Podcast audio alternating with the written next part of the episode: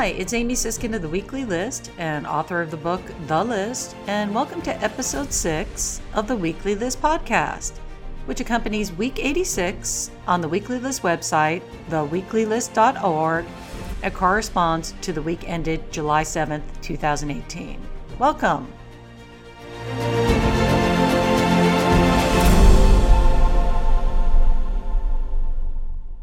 So, we're going to spend time this week talking about the migrant crisis and our southern border and the atrocities being committed there and around the country by the Trump regime against these migrant families. But before we get to that, I want to talk about three themes this week that caught my attention. The first played out over the week, and again, drawing attention to the fact that this was a holiday week and a lot of our media was on limited staff and many people were away. This played out starting on Monday when CNN reported that Trump is planning a one on one meeting with Putin at the start of their July 16th summit in Helsinki before aides join the first formal meeting. So that will be without any ears, without any media, without any recording, one on one between Trump and Putin. Then on Tuesday, it was reported that the Republican led Senate Intelligence Committee, important to say, Republican led, released a report backing the intelligence community's assessment that Russia interfered in the 2000 election to aid Trump. The nuance and the importance there first of all, Trump has not even acknowledged Russian interference. The House Intelligence Committee, which has been highly dysfunctional, admitted there was Russian meddling, but they wouldn't tie that into the fact that they were meddling for Trump. The Senate goes one step further by confirming that Russia did interfere specifically to aid Trump. The report describes activities that goes far beyond the intelligence community's initial January 2017 findings and says Russia is continuing its efforts to undermine US democracy. Bookmark that. The report also backed the intelligence findings that Russian intelligence services used digital operations to target both major political parties, as well as think tanks and lobby groups, in order to influence the U.S. policy. So, again, that's a Republican led committee. It came out July 3rd, the day before the holiday, didn't get a whole lot of attention or, or coverage. But then we learned that there was a delegation that went to Moscow. And on July 4th, of all days, Independence Day, was meeting with their Russian counterparts. This included seven Republican senators and one member of the House, all Republicans. The meetings were closed doors, no Democrats were invited, and the media was not giving, given access. That is the US media. The pictures that we have and the picture that you see on the website this week is from TASS, which is state run Russian media. And Russia was able to attend these meetings and have uh, opportunities to take photos. The senators struck a quote conciliatory tone. Senator Shelby told Duma Speaker Volodin, quote, I'm not here today to accuse Russia of this or that or so forth. I'm saying that we should all strive for a better relationship. Again, this is basically hours because of the time difference after Senator Burr had come out with findings that Russia interfered to help Putin and is still working to interfere in our elections. Among the Russian attendees, here's some names you'll remember from the weekly list Kislyak, whose conversations with Michael Flynn led to Flynn's firing, uh, Foreign Minister Sergei Lavrov. Those two were both in the Oval Office with Trump as well. The visit represents the most significant congressional visit to Russia in over a decade. Amazing. Foreign Affairs Committee Chairman Konstantina Kosachev raised Russia's grievances about U.S. sanctions and seizure of Russian diplomatic properties. He's also, coincidentally, on the UN on the U.S. sanctions list, which was imposed in April. While some GOP senators had hoped to meet with Putin during the trip, a spokesperson said Putin had, quote, no time for the visitors. Kosachev, who I just mentioned is under sanctions, later told Russian state TV the GOP lawmaker's visit was a concession. So that all happened this week. And then to kind of put it um, all into perspective, on Friday, Senator Ron Johnson, who was one of the attendees, um, told Sirius Radio show The Big Picture that it was time to evaluate whether to lift sanctions imposed on Russia over its annexation of Crimea. Shocking. Uh, John Bolton said something similar last Sunday on Meet the Press, where he also commented that that possibly could be on the table. And Bolton, as we know, is a huge hawk on Russia, but now all the decisions seem to be being made by one person. Also of interest on Wednesday, it was revealed that there was another um, poisoning in London. The London Metropolitan Police said two people were found unconscious, unconscious in Amesbury, Wiltshire, on Saturday, and they were exposed to the nerve agent Novichok, the same used in the other nerve agent attack that happened in the UK a few months ago. The UK Home Secretary accused Russia of using Britain as a dumping ground for poison and of course, Russia denied it and said it was merely speculation. So just think about how our conciliatory tone towards Russia may be enabling them to act out and when we're abandoning some of our closest allies, a repeated theme that we've seen during the weeks. Another important thing this week was the changing face of America. Uh, we're going to talk more about specifically what's happening at our southern border, but here's just some broad brushstrokes worth re- worth knowing. First, Pew Research reported for the first time the U.S. resettled fewer refugees than the rest of the world in 2017, taking in just 33,000, the lowest level since the year following September 11th, when the U.S. resettled about 97,000. On Monday, WNYC reported Trump's United States Citizen and Immigration Services Group is creating a new denaturalization task force to examine bad, natural, de, bad naturalization cases. The group expects to hire dozens of lawyers and immigration officers in the coming weeks to find U.S. citizens they say were not properly naturalized, revoke their citizenship, and deport them. You can guess who they'll be targeting people that are black and brown. AP reported that the U.S. Army quietly and abruptly discharged dozens of reservists, reservists and recruits who enlisted in the military with a promised path to citizenship. The total number of discharges is not yet known. Immigrants have served in the U.S. Army since 1775, including Alexander Hamilton. There we go. More than 5,000 immigrants were recruited into the program in 2016, and an estimated 10,000 are currently serving. Another important story U.S. refugees resettlements is on pace to remain historically low in 2018 as the Trump regime lowered the refugee ceiling for fiscal 2018 to 45,000 refugees, the lowest cap since the Refugee Act was adopted by Congress. Trump also said, this is a continuing pattern that he's been, you know, week after week citing, quote, you get rid of ICE, you're going to have a country that is going to be afraid to walk out of your house. They go to Long Island, they actually liberate towns. This is his new theme that every migrant that comes into our country is an aspiring MS 13 agent.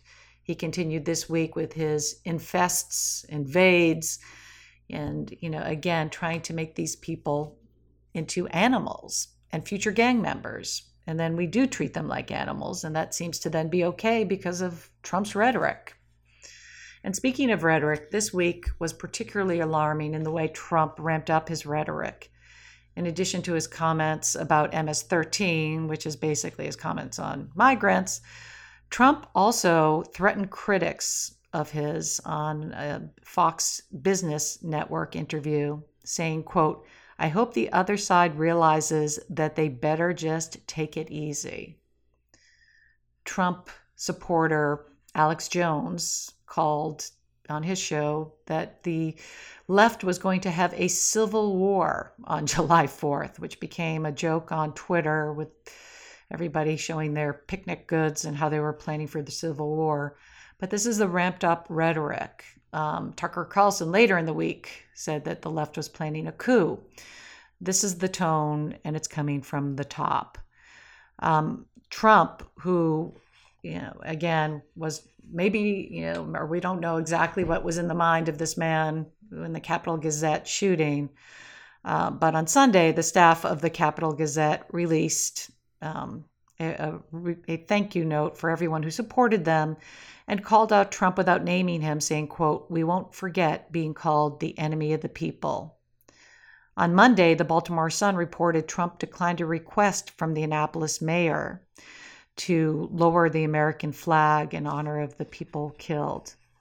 After that was widely reported and Trump was criticized on Tuesday, they reversed that, and Sarah Sanders called Buckley, the mayor, in the morning to say the White House had issued a proclamation ordering flags to be lowered nationwide until sunset Tuesday. But that didn't stop Trump. On Tuesday, he escalated his rhetoric with his one of his favorite targets, Maxine Waters, referring to her as quote crazy Maxine Waters and saying she is quote one of the most corrupt people in politics. He also continued his attacks of ICE, excuse me, support for ICE and attacks on MS 13 gangs, um, saying that ICE was the ones that would clean the infestation of MS 13 gangs. He also renewed his calls on Thursday for deporting migrants without due process, tweeting, quote, they must be told to leave without our country being forced to endure a long and costly trial. And he tweeted, quote, Tell the people in capital letters out.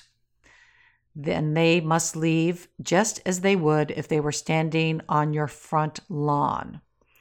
So, again, treaties this week um, really kind of bizarrely ramped up the rhetoric. I want to call attention to a um, rally that he did this week in Montana. Um, which, in the realm of bizarre, and um, there are many, just really caught my attention. Trump has been doing more and more of these rallies, but some of the stuff that went on um, at this particular rally, he's really a bit unhinged, even more so than before. And you can sort of feel the mood of our country shifting, the idea of civil wars, the idea of, you know, you these people better cool it. Trump used the word anarchy several times this week as well um, setting up this false narrative that it's the left that is, you know, doing these things that are un-American and anarchy and and so on. But on this rally in Montana, I want to just talk about some of the things that he said on Thursday. Uh, and again, this is one week after the shooting at the Capital Gazette.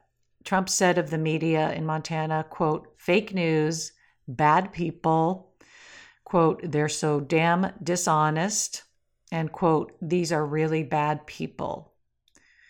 He also said he would donate 1 million if he could test Senator Elizabeth Warren, who he called the fake Pocahontas, for Native American heritage, adding, quote, but we will have to do it gently because we're in the Me Too generation. Interesting strategy by Trump. And it was interesting listening to the media trying to explain how this was a, a, tactic as opposed to just being bizarre, crazy behavior. This week, a poll that came out by the Washington Post found that Trump's approval is 42%, but his approval with women is only 32%. He's lost even white women. Um, and his approval with men is 54%, but a huge gender gap. He also, at his Montana rally, to chants of lock her up, said Hillary Clinton gets special treatment under the Justice Department. Sorry, sorry, sorry. She also attacked, of all people, George H.W. Bush after attacking McCain at a rally last week, saying his slogan about a thousand points of light. What does it mean? I don't know one thing. Make America great again. We understand. That upset a lot of Republicans. Yet they don't seem to be so upset with all the other things he does, only when they, you know, do one specific attack on George Herbert Walker, who's 92 years old and not in good health. On his way to the rally, when asked about allegations that Representative Jim Jordan had overlooked sexual ab- abuse during his time as a wrestling coach at Ohio State University, Trump said, quote, I don't believe them at all. I believe him, just like he believed all the other assaulters uh, or people that have been silent um, on sexual assault. So, why was Trump acting so crazy on Thursday? Well, I have a theory, and that is things are continuing. We talked about the Russia investigation heating up last week. It continued to heat up this week, and that is my theory as to why Trump is becoming unhinged. Um, and we know already all the different people that are cooperating.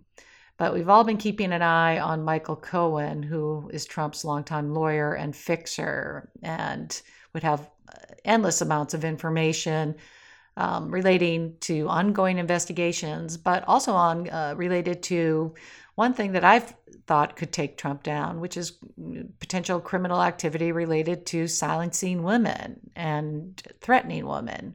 Uh, Stephanie Clifford, Karen McDougal. Elliott Broidy's mistress, and so on. But on Monday, George Stephanopoulos reported that he had a 45 minute interview with Michael Cohen. He said that Cohen said, quote, My wife, my daughter, and my son have my first loyalty and always will. I put family and country first, not Trump. So that's a whole different tone. On Wednesday, again, which was Independence Day, July 4th, Cohen scrubbed mention of Trump from his Twitter bio and changed his Twitter header photo, deleting one that showed him standing behind a Trump campaign podium. On Thursday, Cohen hired Lanny Davis. It's a name you'll remember. He was the attorney and PR man for Bill Clinton um, during the scandals of the 1990s. He was also a surrogate for Hillary Clinton's presidential campaign. So, those kind of hints that Cohen could cooperate got a lot of attention this week, including, I'm sure, behind closed doors with Trump, who became increasingly unhinged this week.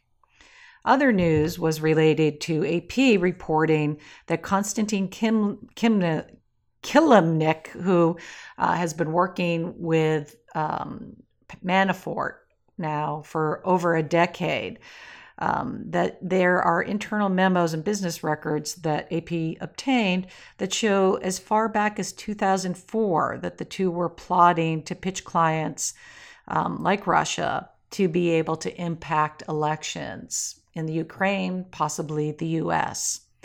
Um, they also pitched a name that you'll be familiar with, Deripaska, uh, who we reported last week, made a $10 million loan to Manafort that had been previously undisclosed and had been in contact with the two for over a decade. On Monday, McClatchy reported that Mueller's team likely got access to the NRA tax returns and will be able to see who the individuals are that financed 21 million of donations to Trump that were not previously made public. On Thursday, Bloomberg reported that Mueller is ramping up with adding more prosecutors to help with new legal battles as the investigation of Russian interference in the 2016 election continues to expand. Instead of adding to his staff, Mueller is making use of prosecutors from U.S. attorneys' offices and from the Justice Department headquarters, as well as FBI agents, and may hand off more cases as he did with Cohen. On Friday, um, new newly released court documents showed Manafort is being kept in solitary confinement for 23 hours a day ahead of his trial, which bookmark this starts July 25th. Seems like forever ago, but now we're going to start to see that trial happening. And then out of nowhere, Rudy Giuliani, who we spoke about last week, had kind of disappeared after in the Senate hearing uh, FBI Director Wray said he it could be possible that a lawyer for Trump could be uh, committing obstruction of justice by speaking out publicly publicly and then Rudy kind of disappeared. He was back at the end of this week to say it was doubtful that Trump will do an interview with Mueller unless Mueller shows them the evidence of criminal uh, charges against Trump, which obviously Mueller's not going to do. And I think they're feeling better with the Supreme Court possibly shifting um, that they'll be able to protect Trump. So we'll keep an eye out on that. The Trump regime has also been shifting this week.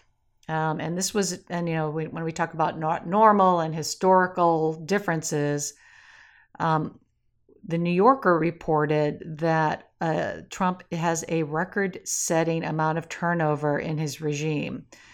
This week, we saw Scott Pruitt re- resign. We're going to talk more about that.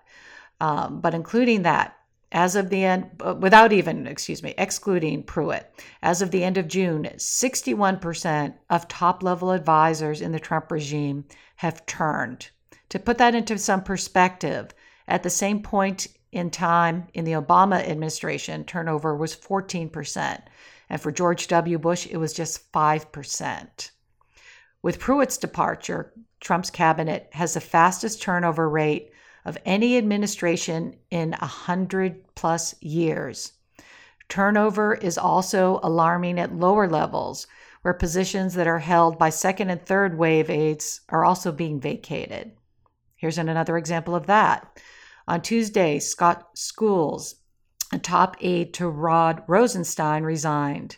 Schools was a senior official and played a critical role in the strategic counselor and was a strategic counselor on institutional norms and ethics. His exit follows Rachel Brand, who is number three in the uh, Attorney General's office. Then on Thursday, Trump hired Bill Shine and he was named White House Deputy Chief of Staff for Communications, where he will report directly to Trump and oversee both the press and communications teams. Shine, by the way, is a close friend of Hannity, John Hannity, who has a direct in to Trump. And we know that their shows, um, in particular his show, is very simpatico with what Trump is doing. The three of them purportedly played golf together before this hiring took place the appointment of Shine, who was pushed out of Fox News of all places. I mean, if you get pushed out of Fox News over sexual mishand- over mishandling of sexual harassment uh, scandals, you know you're not doing so well. Um, but the, this met protests um, with both advocates and even some conservatives. So, those are some changes in the Trump regime, but it continues to be largely unstaffed. And the theme that we've talked about with all these vacancies one person is making all the decisions in our country. We're going to talk about trade, we're going to talk about foreign policy. There's one person in charge and making decisions. And increasingly, Trump is bringing in people that are sycophants, and anybody left, which are not many, who disagree with him or stand up to him are shown the door. So now I want to talk about and spend some time what's happening in our southern border which is so disturbing. And after the media coverage started and has been exposing what's ha- happening, we, it seems things are getting worse and worse. Um, last Sunday, the New York Times reported that sponsors of migrant children trying to reunite the children with their parents face considerable red tape and must pay for the children's flights to reunite them with their parents. After the Trump regime ripped them away, now they're asking these foster parents to pay for the, the flights to reunite them. In an important ruling on Monday, um, a case brought by the ACLU, a U.S. District Court in the District of Columbia blocked the systemic, arbitrary detention of migrants who show credible evidence that they were fleeing persecution in their home countries. The lawsuit noted that 1,000 asylum seekers had been denied parole in five ICE districts. Before Trump took office, more than 9 out of 10 asylum seekers were granted parole. The judge ordered the government to conduct individualized reviews to determine whether a person is a flight risk, poses a national security threat, or is danger to the community before denying parole, which is what they're doing now. So that was an important ruling, and thank you to the ACLU. Don't forget to support the organizations doing the work alongside the resistance. Bloomberg reported, and these are just some of the stories that are dripping out day after day, on a 15 year old girl who said after fleeing El Salvador and being forcibly separated from her mother, was crammed into a window- windowless room with 60 other girls. The room was divided by wire fencing into three cages, each holding 20 separated girls, some as young as three years old.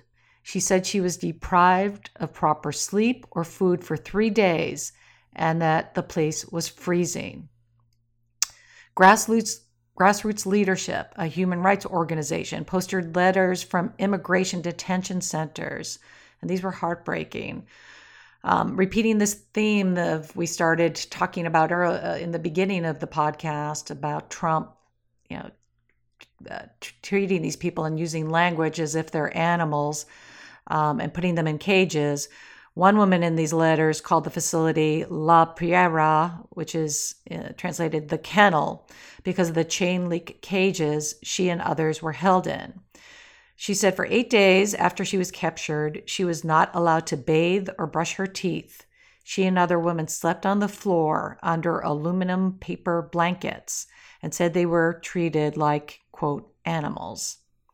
Others described the anguish of being separated from their children. One woman wrote, quote, From then on, I didn't know anything more about my children. They told us our kids would be adopted by other people. I mean, can you imagine this as uh, you've been fleeing persecution so bad that you want to come to our country despite what is happening in our country? You're denied food, you're denied proper shelter, you're put in cages, and you're going, you're told your children are going to be adopted by other people. I mean, the level of cruelty is just incredible. And, you know, this was this story that we all knew was going to drop eventually. Um, on Wednesday, the New York Times reported that Trump's inauguration fund collected 500,000 from two private prison companies, Geo Group and CoreCivic, which are involved in housing detained migrant families. Like, who saw that coming? Like, everybody saw that coming. Further, Defense Secretary Mathis, Mattis sits on a board of a housing contractor who has gotten um, business from this. And Betsy DeVos has provided funds to one of the groups. Some contractors employ GOP lobbyists with ties to Trump.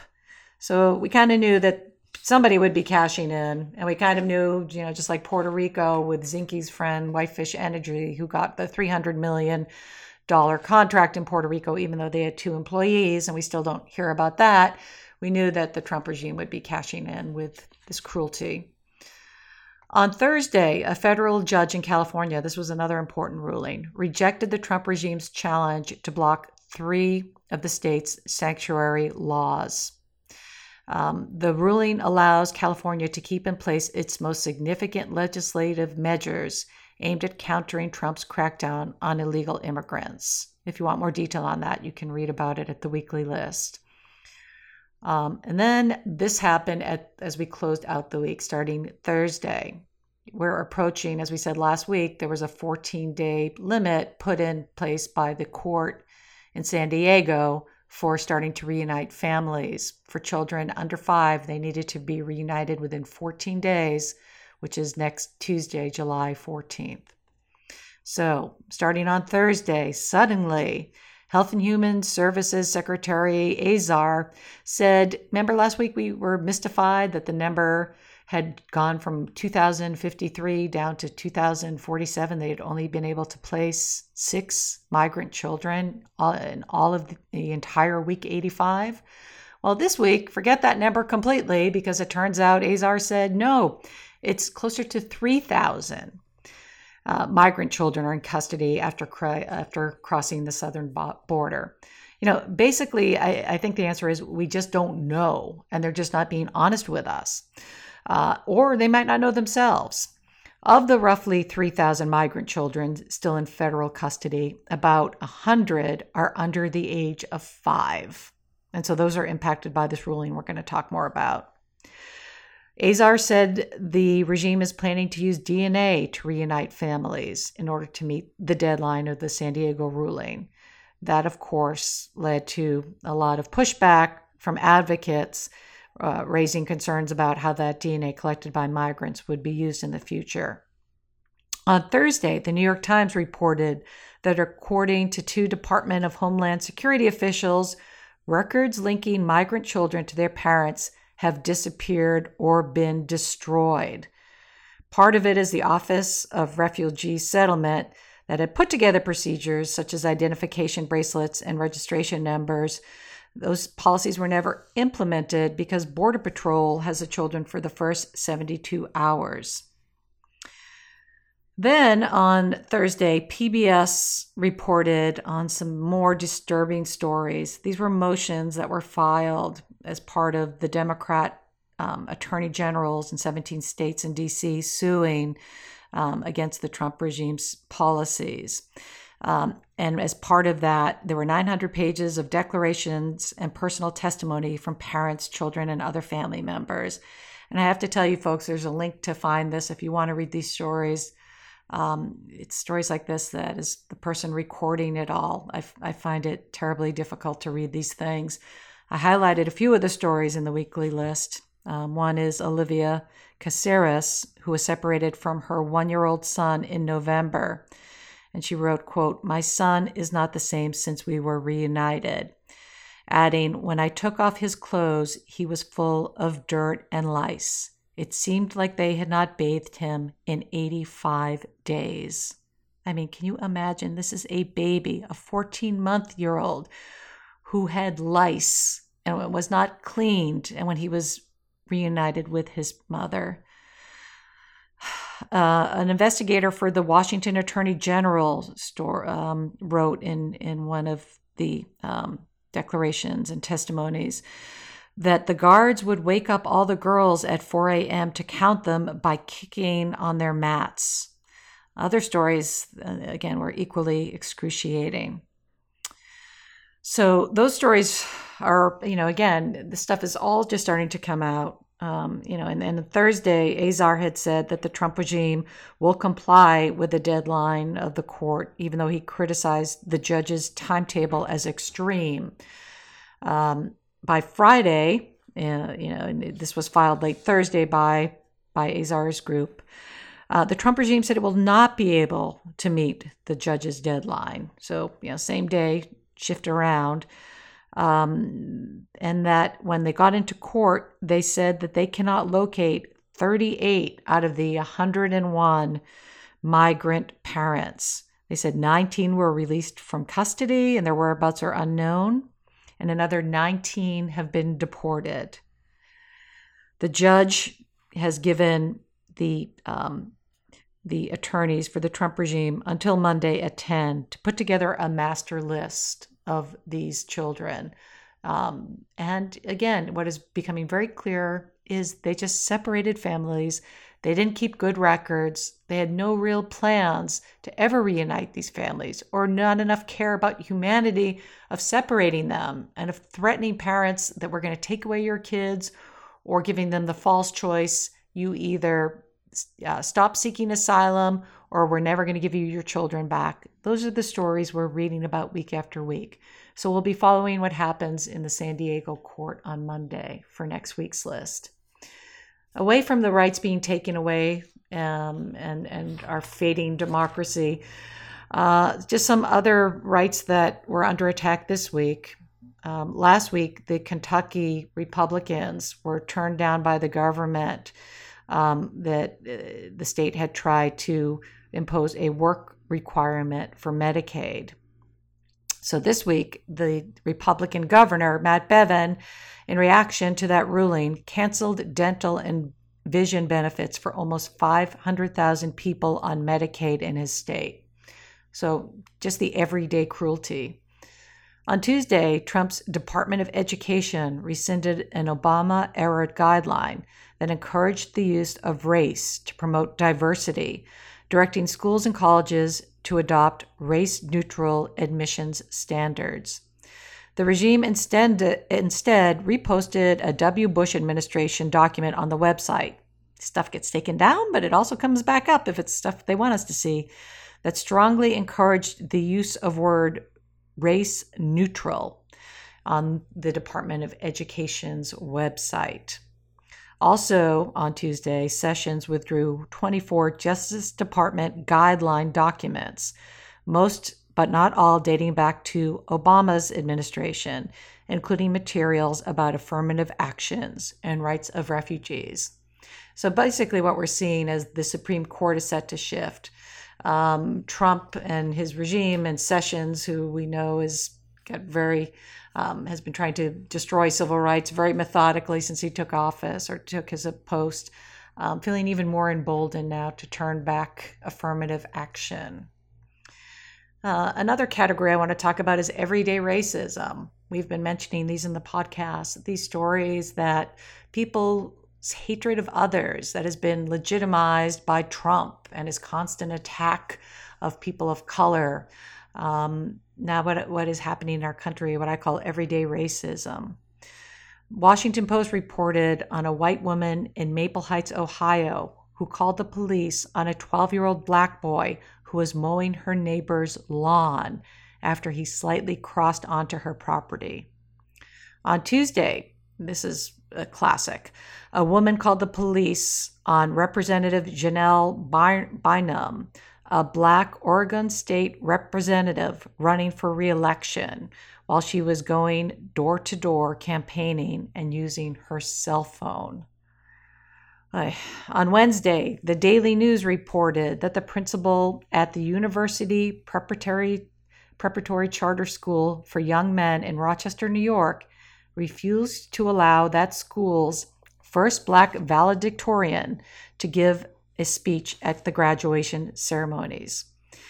Instead, Rochester Mayor Lovely Warren invited the young man who had served as an intern to her previously to give the speech at City Hall. Warren said, quote, I think it was personal between Jason and the principal.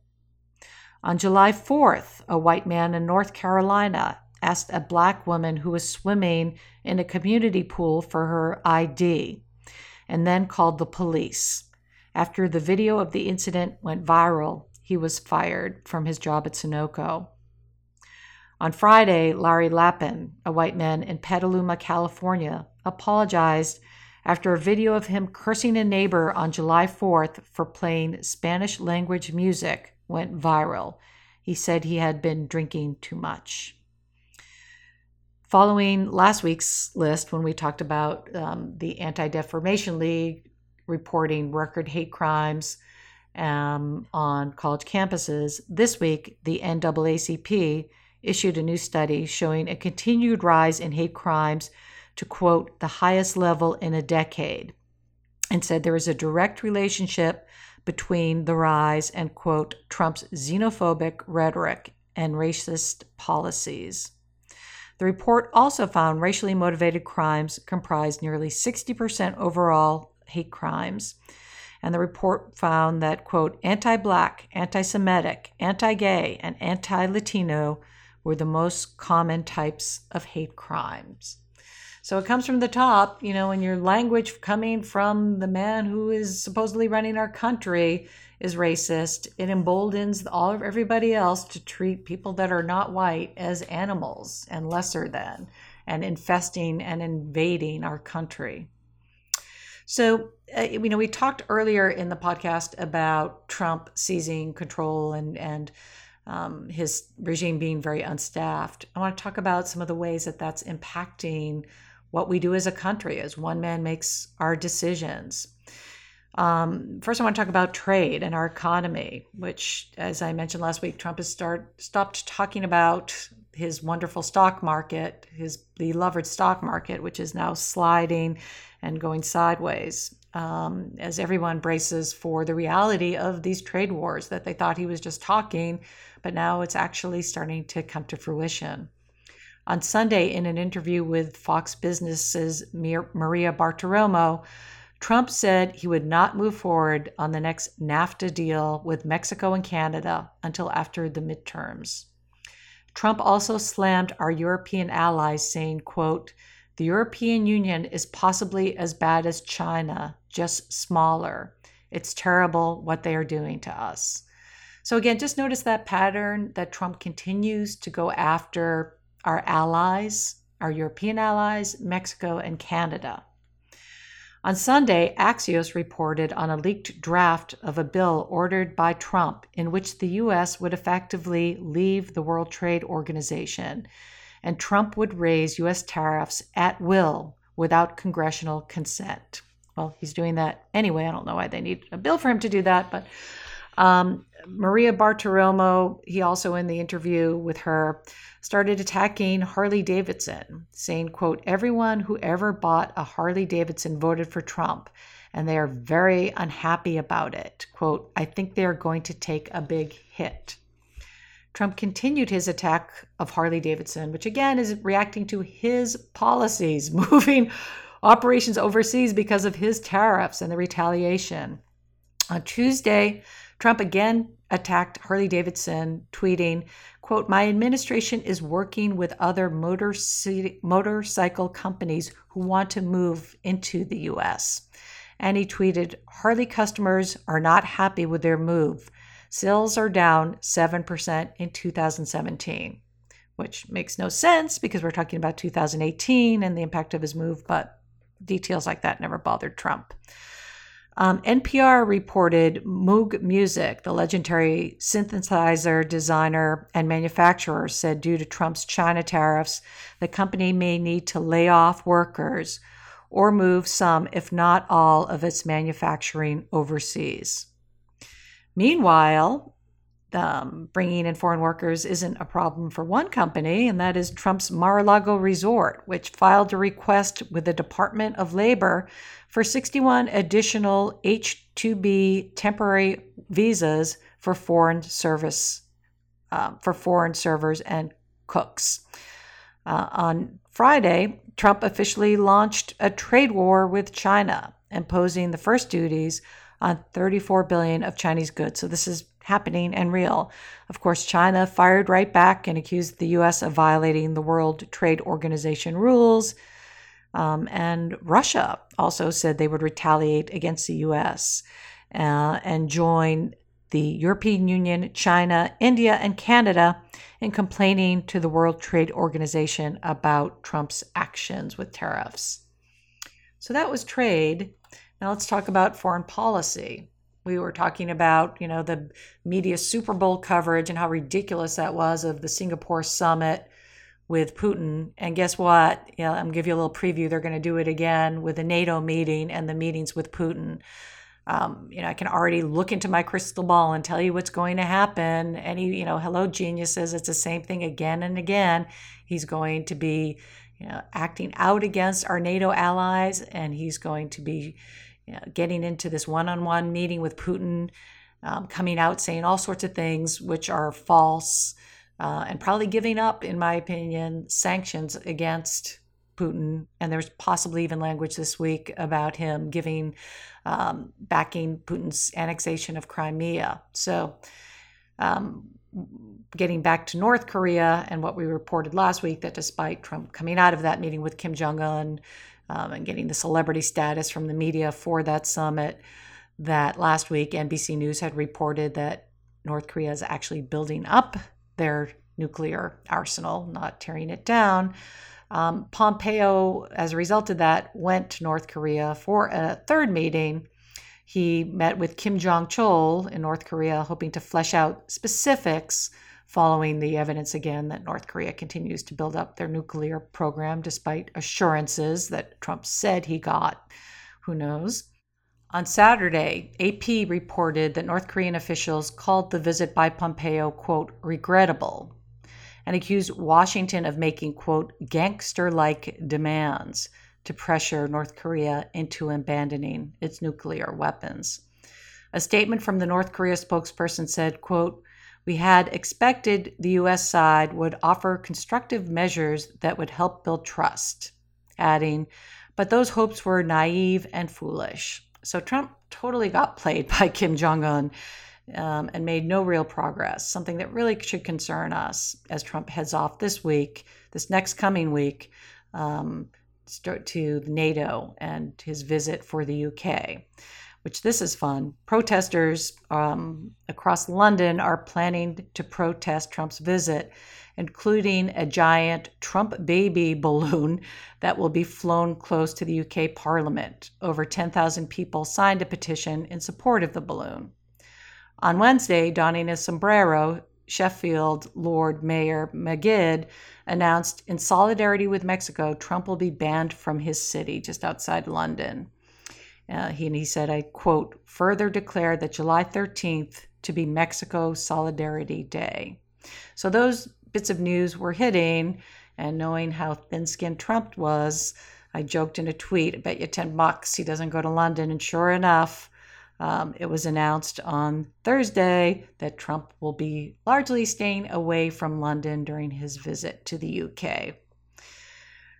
More not normal, the Heritage Foundation on Thursday tweeted a list of things to, to remember countering Trump before his trip to Europe, including, quote, Russia is the aggressor, and, quote, Crimea belongs to Ukraine, and Putin cannot be trusted. So you start to see conservatives, well, not many, unfortunately, not elected conservatives, but the Heritage, Heritage Foundation pushing back against Trump. On Friday, the Washington Post reported allies are worried that similar to the week of G7, Trump will blow up the NATO summit and then offer concessions to another autocrat, NATO adversary Russia. I bet you 10 bucks they're right. At his rally in Montana this week, which we talked about, Trump had railed against NATO, saying, quote, you got to start paying your bills, and quote, they kill us on trade. While in the same speech, he defended Putin, calling him, quote, fine. Washington Post also reported that Trump gave out his personal cell phone number to a handful of foreign leaders shortly after taking office, and his White House is not informed of his calls, nor is there a typical public readout. Aides have urged Trump to route all conversations with foreign leaders through the Situation Room as required under federal records law, but Trump refuses. In conversations with Trudeau, May, and Merkel, Trump is assertive, brash, and even bullying. But with Putin, Trump takes a more conciliatory approach, often treating the Russian leader as a confidant. White House experts are concerned that Putin will have an upper hand in this meeting and noticed that Putin has been placating Trump and playing into him this week saying things like fake news and that the U.S. foreign policy establishment is the deep state conspiring against them. So you can sort of see Putin's KGB experience working well on his asset, Trump. But just notice in these stories in trade, on foreign policy, one more that I'll add that came out later in the week that Trump wanted to invade Venezuela in 2017. He mentioned it several times in front of Tillerson, who was then Secretary of State, and McMaster. And McMaster's and others were able to talk him out of it. But just again, this man in his mind and by his actions is controlling everything and making all the decisions in our country. And the Republican Party is certainly not pushing back on him. They're going to Russia, and again, using the word conciliatory, uh, after Russia had uh, interfered in our election. So, all these things are important. Now, I want to talk about people resisting. The good news of all this, you know, Trump talks about anarchy, but what what is happening is is civic action. We talked about last week the big rallies, including one on Sunday that the, as the numbers came in, there were rallies as big as 70,000 in Los Angeles for immigrants uh, you know, in terms of pro immigration. Um, hundreds of thousands of people around the country had participated. Those actions continued during this week. On Tuesday, 75 protesters blocked the entrance of an ICE building in Philadelphia, refusing to allow anyone to enter or leave. Nearly 30 were arrested after a clash with police. And guess what? What? They went back the next day. On July 4th, um, and this was beautiful to watch, uh, a Staten Island woman, African American Staten Island woman, Therese Okoumou, climbed the Statue of Liberty in protest of Trump's immigration policy of separating families. Police closed down and evacuated the statue. She was part of 40 Rise and Resist protesters who earlier had hung a banner also on the Statue of Liberty calling for the abolishment of ICE. Um, and then this is other impact of people speaking out. In an op ed, Alan Dershowitz said he was being, quote, shunned on Martha's Vineyard for defending Trump. Yeah, this is the world's smallest violin playing your song, Alan. Poor thing. On Thursday, actor and Trump supporter James Wood revealed his agent had dropped him in a message saying, quote, It's the 4th of July and I'm feeling patriotic. I don't want to represent you anymore. I love that. And Wood is stupid enough to post that on Twitter. So we all had some fun with that on Thursday. Uh, and then this other protest that went viral. On Monday, a mother carrying her toddler confronted Scott Pruitt at a DC restaurant and asked him to resign before Scandal pushed him out, saying her son loves animals, breathing clean air, and drinking clean water. In the beginning part of the week, there were more stories coming out about things that Pruitt had done, whistleblowers telling more information. And then finally, this week, on Thursday, Pruitt resigned. The Washington Post reported the White House informed Pruitt that he had to submit his resignation. Trump tweeted shortly after that Pruitt did an outstanding job and I will always be thankful to him. In his resignation letter, which was a bizarre resignation letter, Pruitt wrote it had been a quote blessing to serve in the Trump regime and undertake their transformative work. But on the way out, of course, he was going to screw us on his way out. In his final hours at the EPA, Pruitt granted a, loop, a loophole allowing a major increase in the manufacture of older diesel freight trucks, which produce as much as 55 times the air pollution as newer trucks. The newer technology reduced emissions of nitrogen oxide, which are blamed for asthma, lung cancer, and other ailments. The move that he made was opposed by um, a strange group in, in some ways because it's so broad, opposed by environmentalists, public health advocates, industry players, and even truck manufacturers. So that was his goodbye kiss on the way out. Uh, and as much as people are rejoicing on Pruitt, I kind of have a, a you know, and I'm, a, you know, sort of ambivalent about him going because the next guy that's in placing him, Andrew Wheeler, is a former coal lobbyist who shares Pruitt's zeal for undoing environmental regulations. But unlike Pruitt, Wheeler is a Washington insider who has spent years effectively navigating the rules. Pruitt was definitely corrupt, but he was also fairly incompetent. I have to say, um, this is where I part with people. I'm actually more concerned about this Wheeler guy coming in and being more efficient at undoing regulations that are what's left um, of protecting our environment. I wanted to close out with some odds and ends that also caught my attention this week and are worth knowing. Um, one is that um, on Tuesday, according to documents obtained by Bloomberg, the Trump regime is temporarily letting ZTE, remember the Chinese company, resume some business activities while the U.S. weighs ending a seven year ban on the company. So Trump is doing that. This is something widely opposed by people uh, in his own party in the House and Senate. These sanctions were unanimously opposed, um, were unanimously implemented against ZTE. So keep an eye on that story. That kind of got very little attention. Um, another interesting story: NBC News reported that, that they all are cashing in. That Melania Trump, um, it was revealed in financial disclosure forms filed by Trump Melania is earning between 100,000 and a million dollars last year for Getty images of her in a series that was shot between 2010 and 2016.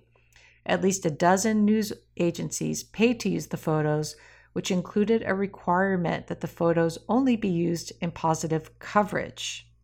Interesting.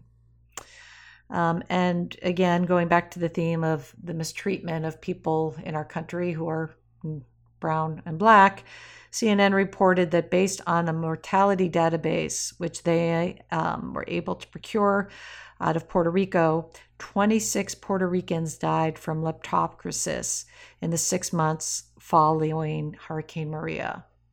Um, that is a higher number than we previously knew. And things continue as we prepare for the next hurricane season to be work is still unfinished in Puerto Rico, and there's been no accountability and continuing the pattern. Each week there are new crises, and each week Trump is throwing a new shiny coin, and we're forgetting about all the things that have happened and the lack of accountability. of what's happened in Puerto Rico. So, the importance of the list, the importance of keeping up and staying informed. So, we'll leave you with that. Um, and we look forward to hearing from you. And again, thank you so much for rating this show and for telling your friends about it. Last week, as the podcast hit, my son texted me to say, Hey, mom, you're ahead of Alex Jones. This show hit number 88 last week um, of most popular podcasts. So please continue to share with your friends and rate it if you're on Apple Podcast or on Google. Thanks again for joining.